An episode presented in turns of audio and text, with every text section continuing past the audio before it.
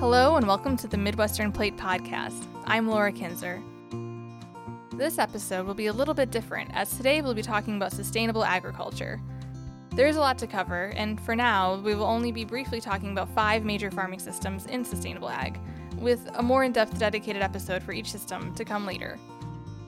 I hope you get value out of this episode and let us know if you want us to cover other topics in future shows. Find us at themidwesternplate.com or on Instagram at themidwesternplate.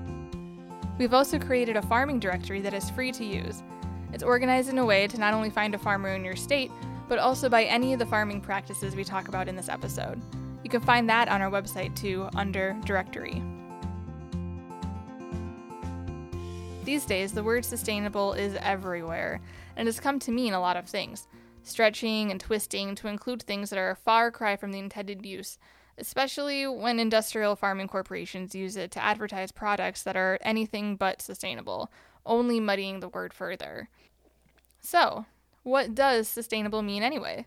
Well, dictionary definition says that sustainable is of or relating to or being a method of harvesting or using a resource so that the resource is not depleted or permanently damaged.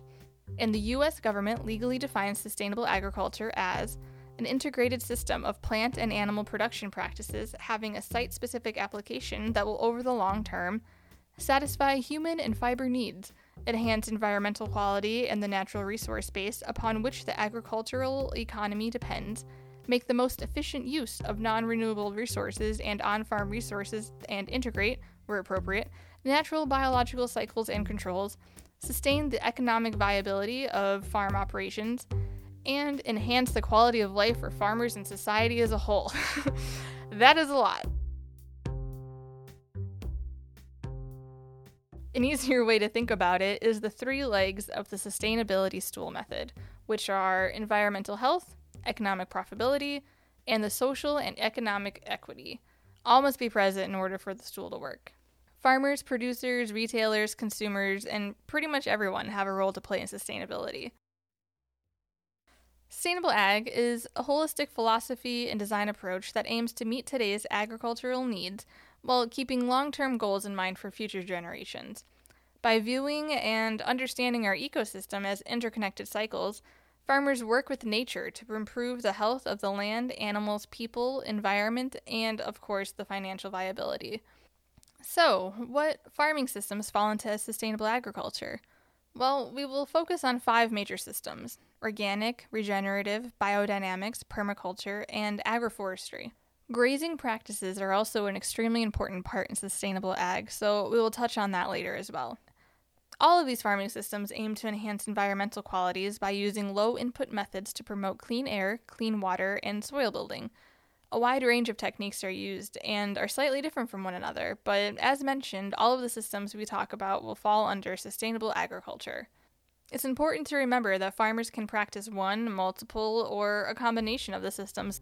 Some farmers choose to get certified and therefore must meet specific annual requirements. However, many farms operate above and beyond certification, or in some cases without, the certification label. One is not necessarily better than the other, rather, they are different approaches. One of the sayings that myself and others always seem to preach is know your farmer. There's not a single answer or one size fits all model. Each farm is different, and circumstances vary.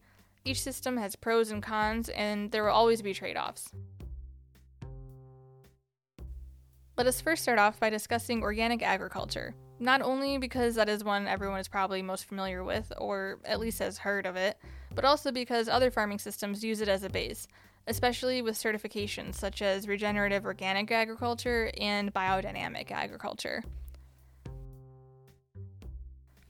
As many of us know, but just in case, Certified Organic is a USDA certification program for farms that rely on ecosystem management rather than external agricultural inputs.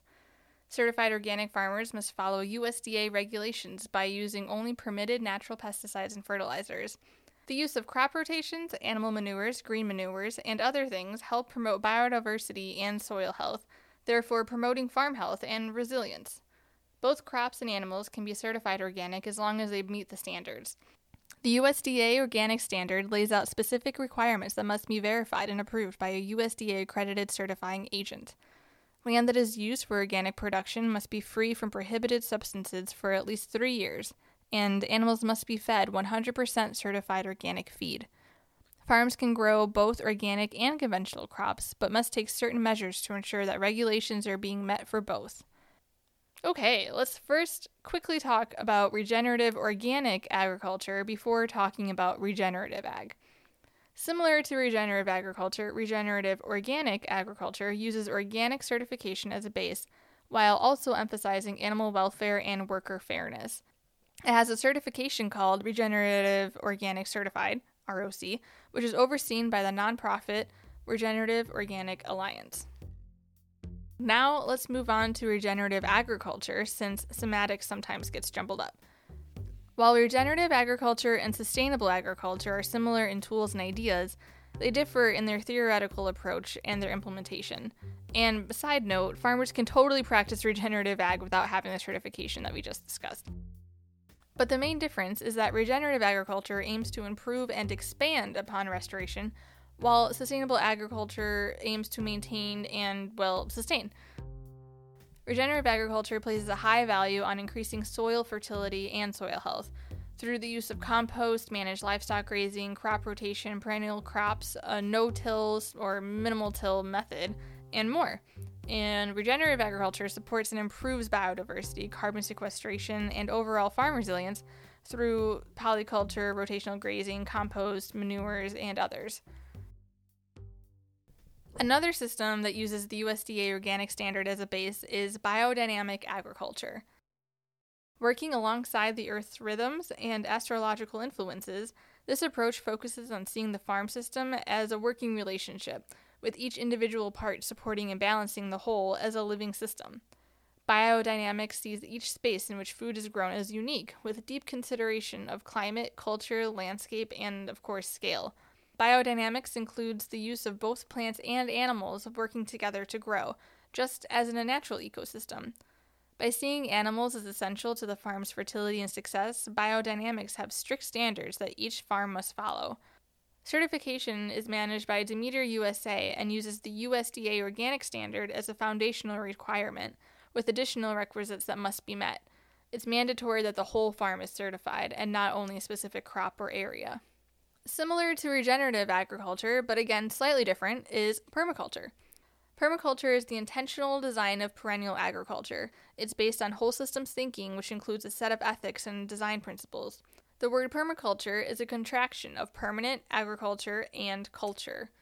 By working with rather than against nature, farmers observe and utilize patterns of nature found in natural ecosystems. This minimizes the necessity of external inputs by creating a closed loop system. Each component of a landscape or structure must fulfill multiple functions, thus creating resiliency and self sufficiency. Bill Mollison, the author of Permaculture Designer's Manual, has said The prime directive of permaculture, the only ethical decision is to take responsibility for our own existence and that of our children's. Permaculture design aims to minimize waste, human labor, and energy input by building systems in a way that maximizes advantages between elements.